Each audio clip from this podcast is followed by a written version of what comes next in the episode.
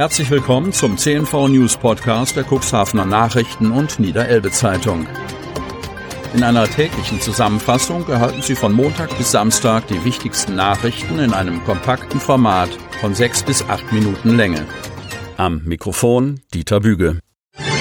Freitag, 29. Oktober 2021. 23 neue Corona-Fälle im Cuxland. Kreis Cuxhaven. Am Donnerstag meldet das Gesundheitsamt des Landkreises Cuxhaven zahlreiche neue Corona-Fälle.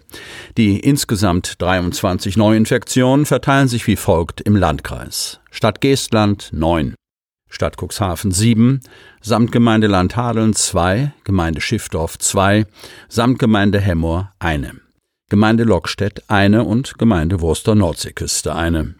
Insgesamt zählt der Landkreis Cuxhaven 123 akute Corona-Fälle. Keiner davon muss intensivmedizinisch behandelt werden. Der Inzidenzwert liegt bei 36,7 Neuinfektionen pro 100.000 Einwohner und liegt damit etwas über dem Wert aus der vergangenen Woche mit 33,1.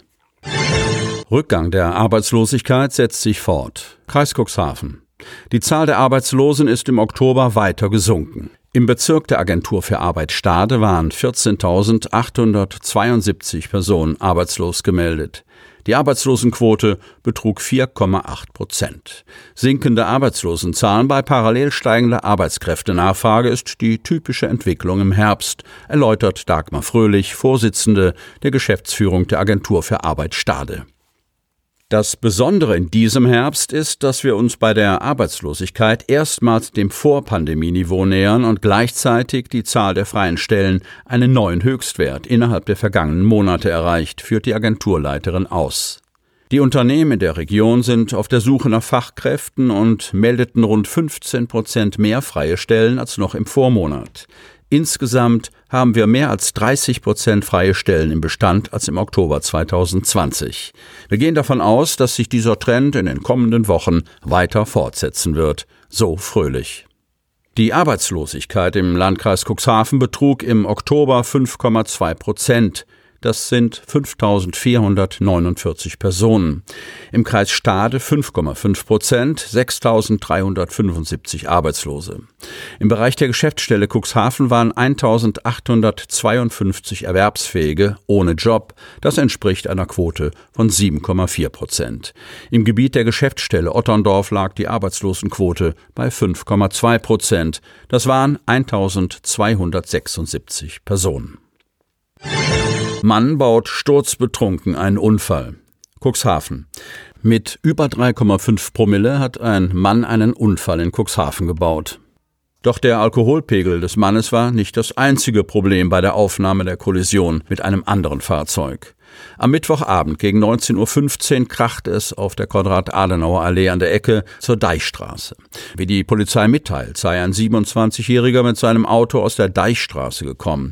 Dann habe er die rote Ampel ignoriert. Auf der Kreuzung stieß der Autofahrer mit dem Pkw eines ebenfalls 27-jährigen Mannes aus Mörs, Nordrhein-Westfalen, zusammen. Mehrere Zeugen hätten den Unfall nach Polizeiangaben beobachtet. Sie kümmerten sich umgehend um die Beteiligten. Bei der Kollision sei nur Sachschaden entstanden. Verletzte gab es nach Information der Polizei nicht. Die Ersthelfer erzählten bei der Unfallaufnahme, dass der Unfallverursacher zunächst versucht habe zu flüchten, erst mit dem Auto und dann zu Fuß. Durch weitere Zeugen sei er aber an der Flucht gehindert worden, so die Polizei. Der Grund für die Fluchtversuche war schnell gefunden. Ein Atemalkoholtest ergab den hohen Wert von über 3,5 Promille. Während der Fahrt zur anschließenden Blutentnahme gab der Mann an, regelmäßig Marihuana zu konsumieren, berichtet die Polizei. Sein Pkw sei auch nicht zugelassen oder versichert, habe der Mann erklärt. Bei der weiteren Überprüfung der Personalien stellten die Beamten zudem fest, dass gegen den Mann ein offener Haftbefehl vorlag. Diesen habe er gegen die Zahlung der fälligen Geldstrafe abgewendet. Sein Führerschein wurde aber sichergestellt. Im Anschluss wurde der Mann aus den polizeilichen Maßnahmen entlassen. Vorsicht bei Anträgen aus dem Internet. Kreis Cuxhaven.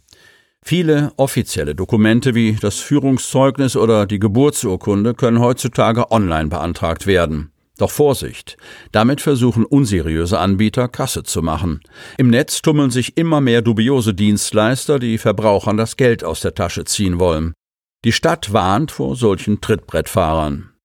Die Beschwerden über Online-Anbieter von Führungszeugnissen, Urkunden und Co. häufen sich derzeit bei den bundesweiten Verbraucherzentralen. Einige unseriöse Anbieter fallen nicht nur durch hohe Kosten auf, sondern liefern die gewünschten Dokumente erst gar nicht. Deshalb heißt es im Internet erst einmal zu schauen, welche Seite für das jeweilige Anliegen die richtige ist. Bürgerinnen und Bürger sollten daher als erstes auf der Internetseite ihrer Stadt oder Gemeinde prüfen, ob die benötigten Unterlagen dort angefordert werden können. In der Regel bieten die Ämter das nämlich ganz ohne zusätzliches Entgelt an.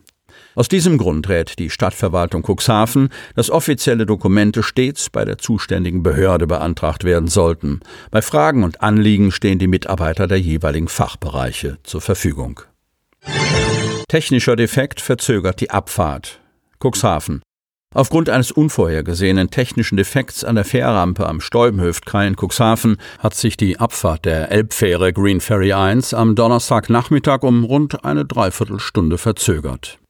Das betraf zunächst die Abfahrt der Fähre mit ihren wartenden Passagieren in Cuxhaven um 15.30 Uhr.